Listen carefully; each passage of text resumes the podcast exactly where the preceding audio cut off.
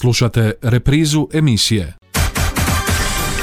Kratko, Jasno i izravno. u emisiji Izravno. I dalje propitujemo aktualne, lokalne, regionalne i globalne teme.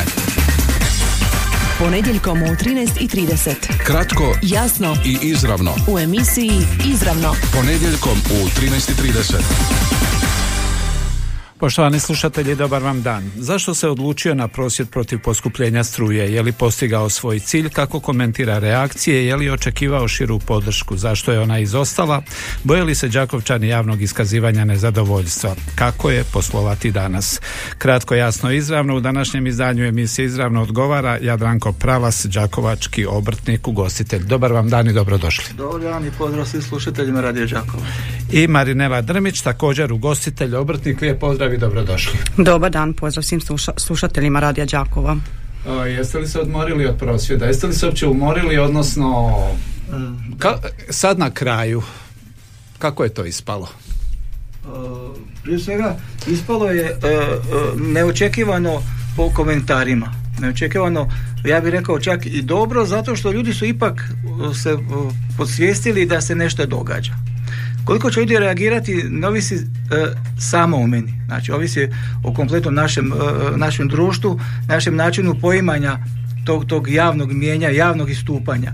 Mene, mene zabrinjava taj, taj naš konformizam gdje svako očekuje, znači kad su izbori, nek neko drugi izađe na izbore. Kad su, kad su ovoga a, prosvjedi, nek neko drugi prosvjeduje. Kad su, ne ljudi jednostavno izbjegavaju se suočiti sa, sa problemima, sa problematikom. Očekuje da to netko drugi u njihovo ime rješava.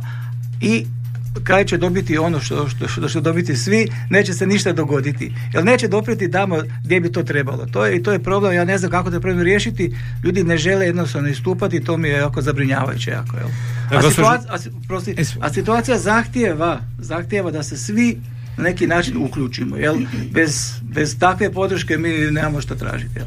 E, gospođo Drmić, vi ste jedini ugostitelj, odnosno ugostiteljica koja se pridružila ovom pro- pozivu, odnosno prosvjedu. Tako je, ja sam ovaj i komunicirala sa drugima ovaj isto ugostiteljima. E, Prvo smo sastanak e, organizirali, međutim na tom sastanku smo se pojavili samo ja i gospodin Pralas. E, Drugi niko od njih se nije udostojio. E, Riječi jednog ugostitelja imenovat ga neću su ne možeš protiv države. Jedno je osnovno pravilo, uh, sve se može kad se hoće. Kad se mi ujedinimo kao narod, možemo mnogo toga postići, jer ne može ne znam koliko iz vlade ljudi koji vladaju nama, u stvari mi bi trebali vladati njima, jer mi ih plaćamo iz svog džepa, oni ne plaćaju nas.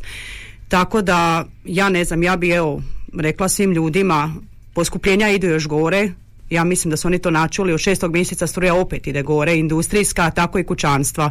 Mi nismo ovdje izašli samo radi naše industrijske struje, nego radi svih nas ljudi, jer za kućanstvo je struja otišla 40%, voda je otišla 15%, plin je otišao gore, E, oni na tome neće stati, E, jednostavno ako se mi ne dignemo sa minimalcem od plaće 3750, maksimalno 4000 kuna, od čega ćemo živjeti? E, isto tako sam bila rekla, e, svake godine kuna išla cigarete gore, nama je struja skočila u tri mjeseca na 100%.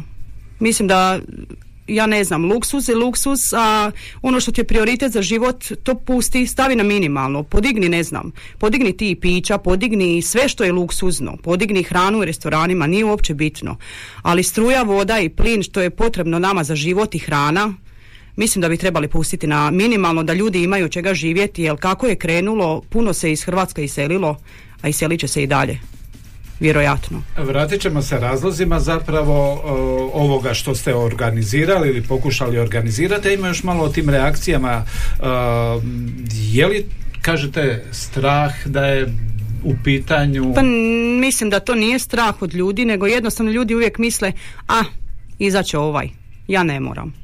E, reakcije na e, vašem jel, portalu, e, vidjeli ste sami koliko ima komentara, svi kukaju. Mislim, jedna žena je dobro napisala, nemoj kukati, izađi. Evo, ja isto tako molim ljude, nemojte kukati. Mislim, ako vi možete to izdržati, nemojte izlaziti. Ali u desetom mjesecu, kad bude zima došla, ja mislim da će pola njih i zatvoriti. Ja jednostavno sama od sebe krećem, da ja ne mogu sad od prošlog mjeseca 4000 kuna struju, ja planiram u desetom da ću imati 11. Ja ne mogu raditi samo za namete. Evo, ja molim ljude, evo, nek se ustanu, nek idu s nama. Mislim, mi smo uvijek tu za sve. Ja općenito idem protiv toga, protiv te nepravde da se uzima od e, malih e, ljudi, a velike se pušta. Mislim, neko ukrade milijun kuna, a nije to ništa. E, izostala je reakcija strukovnih udruženja, organizacija i slično pojedinačno se tu i tamo čuje glas, evo vi ste jedini koji je pozvao na javni prosvjed, međutim i od toga slaba vajda. Tako je, mi, e, mi imamo pravo tražiti određene odgovore. Znači, ako je ta ova kriza energenata, energetska, jel, u svakom pogledu uzrokovana na nekakvim vanjskim, izvanjskim čimbenicima, a da nam se neko objasni zašto. Jel? Kao drugo, ona traži odgovore je li se poduzelo sve što je se trebalo poduzeti da se prevenira koliko god je to moguće ovakav udar. Jer ovakav udar se ne može izdržati. To je nevjerojatna stvar da vam se evo, račun za, za, samo za struju, za plin je, plinu, ja mislim da, da svi smo svjedoci u plinu se apsolutno ne može pričati. Međutim, za plin mi je donekle i jasno. Jel? Iako, iako i tu bi se moglo razgovarati, jer naši tvrde da mi imamo svojih dosta izvora, da ima drugačijih izvora, da mi iz Rusije uvodimo 15-16% samo ili tako dalje, e, onda čemu, čemu, čemu onda 300-400% povećanje ovaj, cijene plina, a za struju mi niko ne može objasniti zašto toliko. Jasno mi je da imamo problema, jasno mi je da ti energenti poskupljuju ne samo kod nas, svugdje u svijetu, jasno mi je da šta je toga nekakav uzročnik. Ali mi nije jasno, znači, kao prvo, zašto toliko, ići će to još sigurno gore i kao druga stvar, e, da li netko odgovara na ovoj državi možda meni objasniti da li je učinjeno sve, to, su, to, to mi tražimo.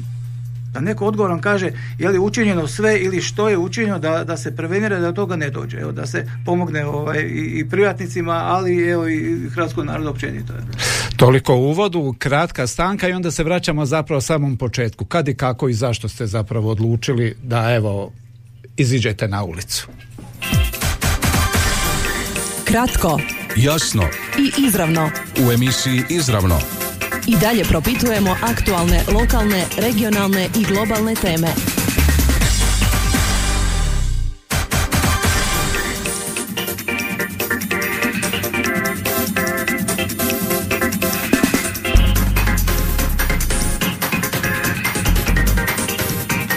Danas, poštovani slušatelji, zanima nas zašto se odlučio na prosvjed protiv poskupljenja struje, je li postigao svoj cilj, kako komentira reakcije, je li očekivao širu podršku, zašto je ona izostala, boje li se Đakovčani javnog iskazivanja nezadovoljstva. S nama je Jadranko Pravac, Đakovački obrtnik ugostitelj i Marinela Drmić, također ugostitelj obrtnik, jedina i ugostitelj zapravo koji se pridružio prošlotjednom prosvjedu.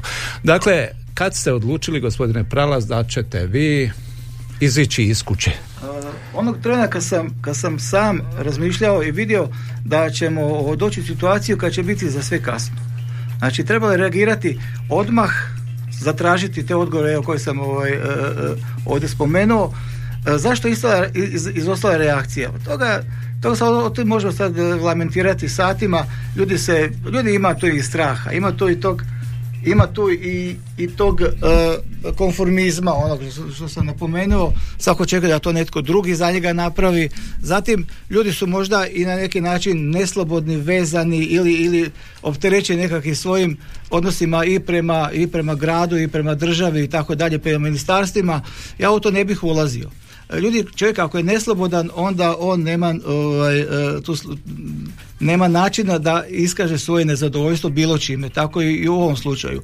Zatim, e, taj strah od, od sutrašnjice, od budućnosti, jel, ja ne znam šta nam dovodi, sad je jesen, šta nam donosi, je, sad je ovaj, proljeće, dolazi ljeto, jel, malo to sve skupa stane i onda kad dođe jesen, ja se bojim da će biti svima kasno onda reagirati. Treba bi na vrijeme uh, se dići zatražiti odgovore i onda naravno i rješenja. Evo. Zato sam se odlučio, međutim izostala je ta reakcija koju sam ja očekivao, ali ne idemo dalje, ne, nikakav problem nije. Ljudi će se valjda osvijestiti danas ili sutra nije bitno. Je li vas ovo obeshrabrilo ili? Pa, pa nije me, zašto bi me obeshrabrilo? Znači, Naime, sam- izostanak reakcije. Ne, ne, nije, ne. ne ja Vi ste svoju poruku odaslali. Ja sam svoj poruku, dakle, mi, ja i Marinela smo svoju poruku odaslali, mislim da su svi shvatili našu poruku. Ja ne dižem nikakvu revoluciju, ja, ne- ja samo hoću odgovore i hoću na taj način e, podići malo svijest ljudi da se moramo zapitati zašto se ovo događa. Evo, samo, samo tražimo znači odgovore. E, prosvjed je legitimna stvar, valjda, koliko ja znam, da, da nije problem. Zašto ne bi mogao iz- iskazati na taj način svoje i nezadovoljstvo i zatražiti određene odgovore? Čega se ljudi boje, ja ne znam. Ja se ne bojim. Evo, toliko. Marinela, još malo o tom izostanku tih reakcija. Pa ja sam se čisto iznenadila. Ja sam mislila da će Vi doći. niste dugo razmišljali, hoćete li ili nećete? Ne, ja sam odmah, da, ne, ja sam odmah rekla idemo i ovaj, iznenadila sam se kad sam vidjela da smo samo ja i Jale i pet ljudi iz kućanstva. Znači, onda, odmah sam rekla svima je onda dobro. Ja i opet ponavljam, ako je svima dobro, onda nemojte kukati. Jednostavno tako, e, Face je, ne znam, pun komentara, joj, ne mogu, došlo mi je toliko, pa brate mili, izađeš, e, isto tako, ja mislim da trebamo pokazati mi njima da oni nisu jači od nas. Ja to govorim godinama, to je neovisno. Bila je prvo korona, jel, zatvorili su nas. A, isto sam išla zatim da idemo na prosvjed. A, mislim, nemamo od čega živjeti. Mi, ima- mi radimo taj posao da od toga živimo. Jednostavno mi i naši radnici. I ja uvijek kažem da oni ne vladaju nama nego mi njima. Ja ne znam kako to ljudi shvaćaju na, da oni, e, kako kaže država, tako je. Pa mi smo država. Mi ljudi smo država. Mi tu državu i održavamo. Mi tu državu plaćamo iz svojih džepova. Niko od njih nije izvadio ni 100 kuna za nas. Oni imaju plaće od 25, 30 i više tisuća kuna e, koji zaraze, zarade preko nas ljudi a mi od njih nemamo ništa. Ja samo molim sve e, koji su podigli tu cijenu e, da pogledaju malo na nas ljude i mi od njih stvarno ništa ne tražimo, ni od države, ni od nikoga, samo nek ne uzimaju od nas. Evo, to je moje. Nekad su ugostitelji bili sinonim dobrog života, lagodnog života, s malo truda, nadam se da mi to nećete zamjeriti, e, dobro se može živjeti. Je li to još uvijek tako, odnosno neki vas još uvijek tako doživljavaju i možda i kroz tu prizmu treba, šta se oni bune, njima je dobro, oni, oni imaju novaca. Ja mislim, ja sam, znači moji su od 58. ugostitelji, ja sam od 87. Znači 35 godina. Nikad se nije živjelo lagodno, uvijek se puno, puno radilo. Znači ja sad da nekom objašnjavam da mi radimo 7 dana u tjednu od 6 do 24, jel, neko bi rekao, pa to, čuj, pa to se izabrao, jel, pa naravno da se izabrao, ali od tog svog rada ja, ja bih htio, ja bih mogao lijepo, trebao lijepo živjeti sa svojim obitelji, obiteljski posao, znači ja i supruga, imam četvero djece, svi mi pom- pomažu i hvala Bogu, išlo je do sada. Kako će ići na jesen, to niko živ ne zna. Jer ovo je, ovo je nevjerojatno, jer ovo, ja se pitam kako će ja svoju djecu školovati. Imam valjda u ovoj Hrvatskoj državi pravo na, na nekakvu sigurnost, donekle, recimo, da mogu si neke stvari i unaprijed odrediti. Znači, e, čovjek koji ne razmišlja o sutra, čujte, danas mu je jako teško, kako će biti sutra, ako o tom ne razmišlja, ja ne znam kako može živjeti. Znači, mora se razmišljati o tome da se ne smije dopustiti da, da mi je sutra nepoznanica. Moram znati nekakve parametre na koje ću graditi i svoje poslovne poteze i svoj život i na kraju krajeva i svoje troškove i tako dalje. Ovako je to nemoguće. Jel? A, mjere su određene, aktualna vlast u Hrvatskoj e, se hvali da je poduzela i amortizirala zapravo udar kako na poduzetnike tako i na građane. Jedan neke. Evo ja sam otvorila 2020. u 10. mjesecu, zatvorili smo je u 11. mjesecu. Ja nisam imala pravo na potporu od trećeg mjeseca. Iz svog džepa sam morala keširati da kažem 45 tisuća kuna što me ovaj dovelo do jel, toga, ali nije to bitno. Ja kažem mi ugostitelji imamo posla, nije bit uopće e, posao. Posla uvijek ima. Bit je to da su cijene otišle gore. Apsolutno su za piće cijene otišle gore, nekad se živjelo. Ugostitelji su nekad jako dobro živjelo s tim da su cijene bile minimalne, a piće se prodavalo za trostruko. Sad se piće prodaje neko za duplo, a neko uopće ne može dobiti duplo na to piće. Evo jedno, jednostavno e, kad pogledate da sad e, vam ovaj, objasnim osječki radler, radler, radler je 7 kuna 80 lipa, a vi ga prodajete po 15 kuna.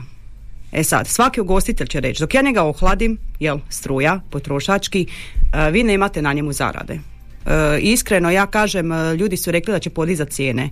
Ja jednostavno kao ugostitelj, ja ne mislim podići cijene. E, mislim da smo već previše podigli i trgovine su podigle i mi smo podigli, podigli za kunu, ali ja uvijek gledam da svaki gost kod nas isto ima minimalac plaću koji moji radnici kao i ja i gledam na to da on sa 4000 kuna ne može doći kod mene popit pivo za 20 kuna koje će doći do vezova da će biti 20 kuna pivo i bit će kava 12 kuna. E, ja gledam uvijek na to da mi nismo Zagreb. E, tamo su veće plaće, drugačiji je i odnos ljudi, drugačije se živi, a kod nas je ovdje jednostavno, ja ne znam, mi kod da smo odvojeni, svi govorimo mi, mi smo Slavonija, ali mi Đakovo grad kod da je odvojeno od tog svijeta, da uopće ne spadamo u Slavoniju. Sve što se u Zagrebu dešava, dešava se samo za Zagreb, a Đakovo je uvijek na odmet.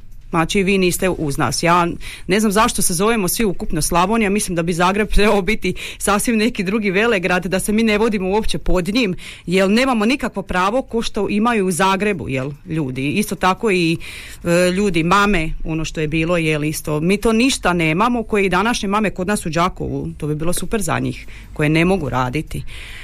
I evo, uglavnom ugostitelji, jel, mi možemo preživiti, ali nama nameti stvaraju probleme. E, jednostavno moramo raditi, sad kad pogledate 4000 ko što je rekao gospodin Jale, e, u desetom mjesecu struja ko upali klimu, ja se prva grijem na klimu, bit će mi 11.000 kuna struja. Za šta da radim? Samo za namete, za struju, vodu, jednostavno ako nam to ne spuste, mislim da ćemo puno nas ključ u bravu staviti i zatvoriti. A to se spominje, najavljuje, međutim ništa, ne zatvaraju se ugostiteljski objekti, odnosno Đakovo i dalje kažu jedno od sredina gdje zapravo cvjeta ako se to može tako reći. Niste, taj niste u pravu, jer ako vi pogledate malo strukturu evo, đakovačkih ugostitelja, vi to ne vidite možda, međutim mijenjaju se svaki dan vlasnici. Jel? Možda ostaju objekti, ostaju ta mjesta koja su u, ono, uvriježene u gradu da se rade, ali se, to što tako se je, tako, vlasnici, tako, dokle, to su samo pokušajno. Neki ljudi misle, joj, on je tupavo, ne zna, ja ću to bolje raditi drugačije. Onda kad dođe, kad se uvjeri. Da to nije baš tako, onda zatvore i on. Onda dođe neko treći, isto sa tim razmišljamo, je pa čuj. A nas koji smo stalno u tom poslu, zato što smo u svojoj kući, zato što smo sve, to sve troškove uspjeli nekako dovesti da nekakav minimum, zato što je obiteljski posao, znači ja sam uposlio sebe, svoju obitelj, onda mi još donekle, donekle možemo. Donekle možemo.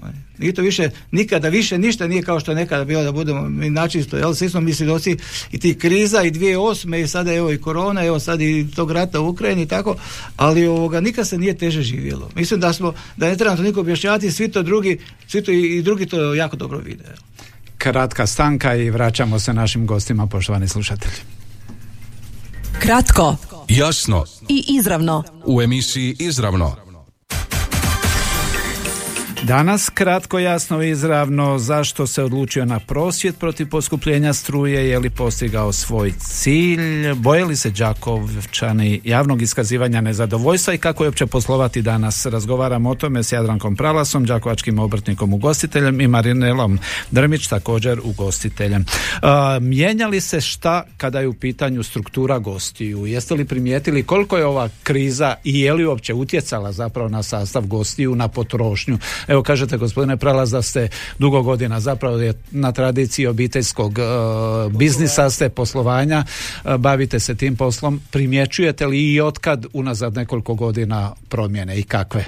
Pa, potrošnja je sigurno pala, to smo svi svjedoci. E, struktura gostiju, ja nisam u te analize radio, nije me do duše zanimala, jer ovoga, to nije ni moj posao, neka se nekom bavi, neka se drugi neko tim bavi. Ja, moj posao da radim u, u, ovaj, e, za šankom, da uslužim goste, da to ovoga, što, što je moguće ovoga, bude kulturnije urednije, da držim e, računa o svom prostoru i tako dalje. A ove druge stvari, ja sam možda primijetio samo da ljudi su sve nezadovoljniji, sve su agresivnije onako i to je opet na nama da to nekako držimo, jer ja koliko znam, u Đakovu ovaj, nema tih problema.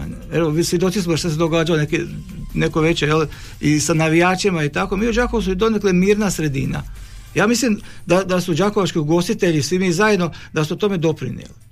Đakovo nije, nije mjesto, nije grad slučaj, hvala Bogu, to tako treba i ostati, jel? Ali ja mislim da bi neko trebao to u ovom društvu i prepoznati i cijeniti. Sad, hoće li, vidjet će. Mijenjali se struktura gostiju, kakva su vaša iskustva, kažete nezadovoljni zadovoljni? Šta se zapravo o čemu uh, pa možete li osjetiti bilo zapravo? Pa može se osjetiti. Prvo uh, od gostiju je bilo kad smo povisili na jednu kunu, jel, jao, kućeš na jednu kunu. Mislim, ono, sve je to odma eh, prvi kad kaže neću više dolaziti. To je prvo i osnovno, mislim taj dođe, ali nema više toliko gostiju koliko je prije bilo, da, koji su svaki da, svakim danom bili nekad po tri puta ujutro popodne i navečer na kavi. Uh, to se isto smanjilo jako dosta. Mislim, sama vidim da ljudi nemaju, jednostavno ljudi nemaju novaca i sami vidite da su u trgovinama isto poskupili uh, sa hranom. Kada da samo spomenem ulje da je 18 kuna ili mlijeko 8,5 kuna, mislim, strefi me šok. Ne mene, nego sve ljude. Kupi karton mlijeka danas za 8,5 kuna, mislim da je to malo teže. A za ugostiteljstvo, ja mislim, ovaj, to je još tek početak. Mi smo tek sad dobili poskupljenje 100% kad neko kaže da, kao što ste rekli, da Đakovo funkcionira, kao ugostiteljstvo funkcionira. E, ja ne kažem da ne funkcionira. E, Bana Jelačića je najjača i svaka im čast. Mislim, tamo ljudi idu mladeži, sve to. Mi smo ovako lokalni sa strane, nama dođu jednostavno stalni gosti koji dolazili su i prije pet godina dok ja nisam otvorila.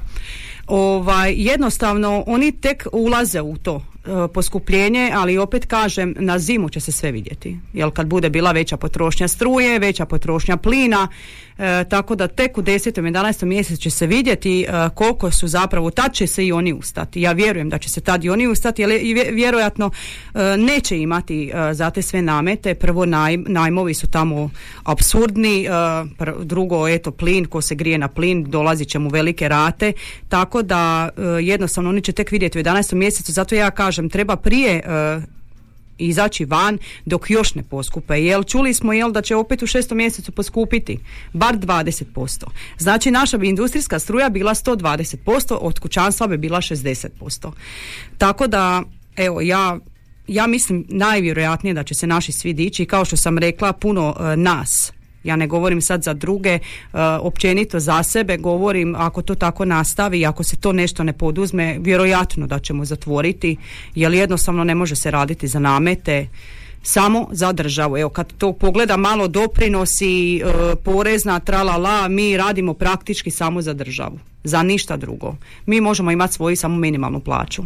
Ja, i to je to. Iako smo nedavno govorili o tome kako će se uz ovu krizu koja je očigledna i globalna zapravo i prelijeva se i na nas, na što se i nažalost ne može utjecati, kako će se uvođenje eura odraziti, o tome smo razgovarali, što vi mislite, hoćete li podizati, upravo smo na primjeru jedne kave spominjali uh, hoće li ostati sadašnja cijena ili više, što mislite? Pa oni su nama dali, jel u devetom mjesecu mi moramo, ja sam bar, bar tako načula, da u devetom mjesecu već moramo staviti cjenike s eurima i sa kunama i moramo ih zaokružiti.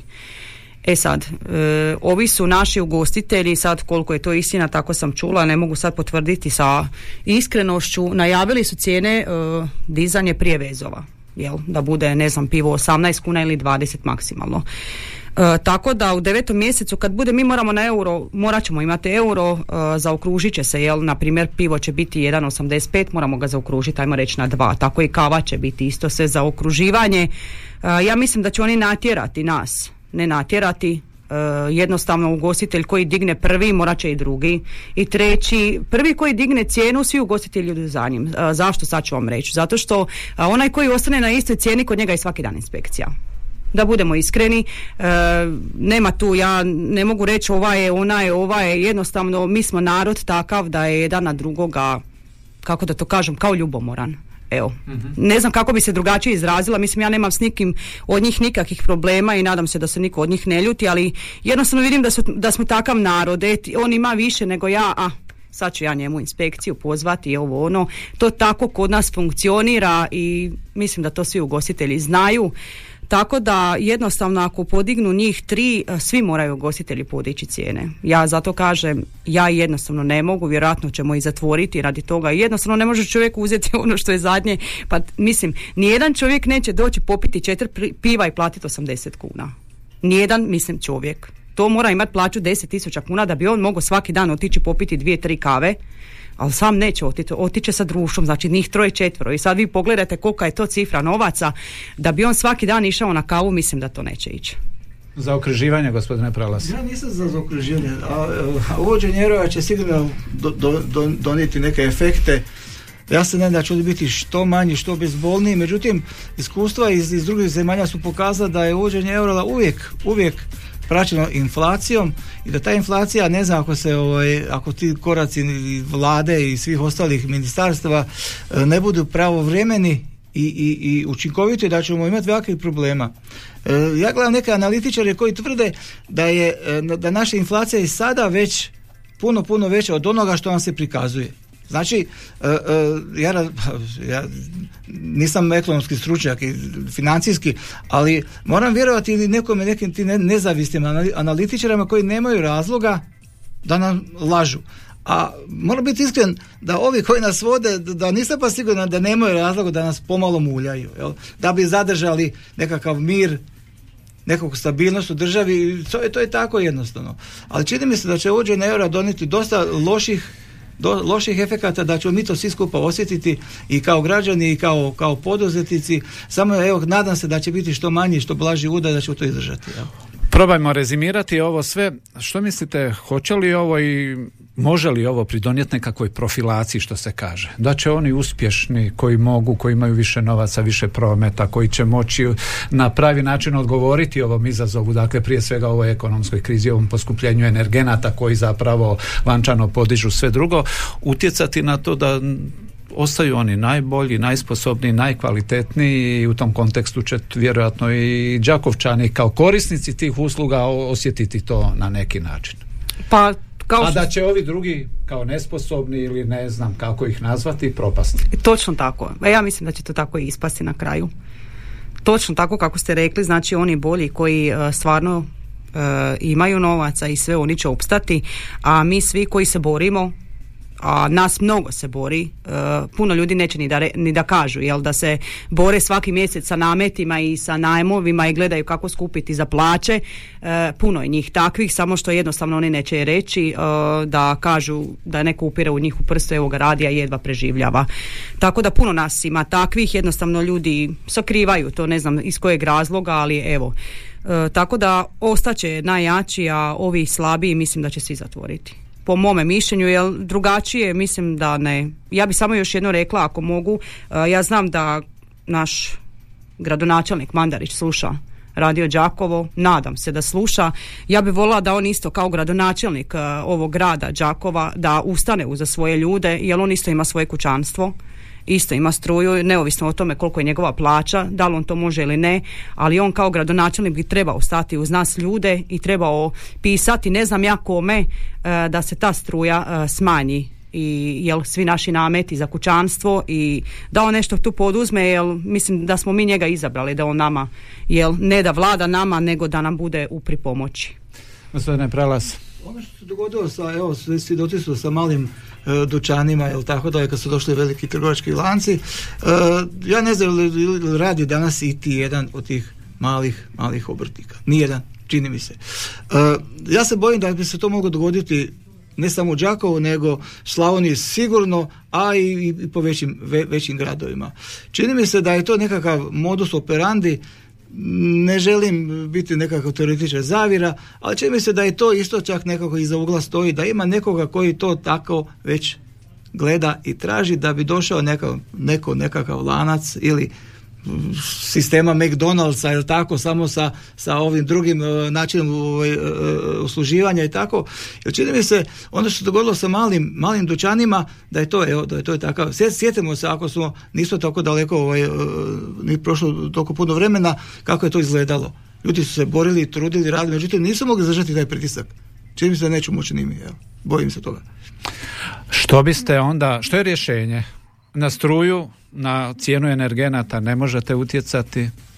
Što očekujete i evo nekakav završna Pa što očekujem? Očekujem da, da ljudi pogledaju, da progledaju i da se e, svaki puta kada se nešto ovako dogodi da smo jedni uz druge i da samo tako će moći doći do nekih rješenja.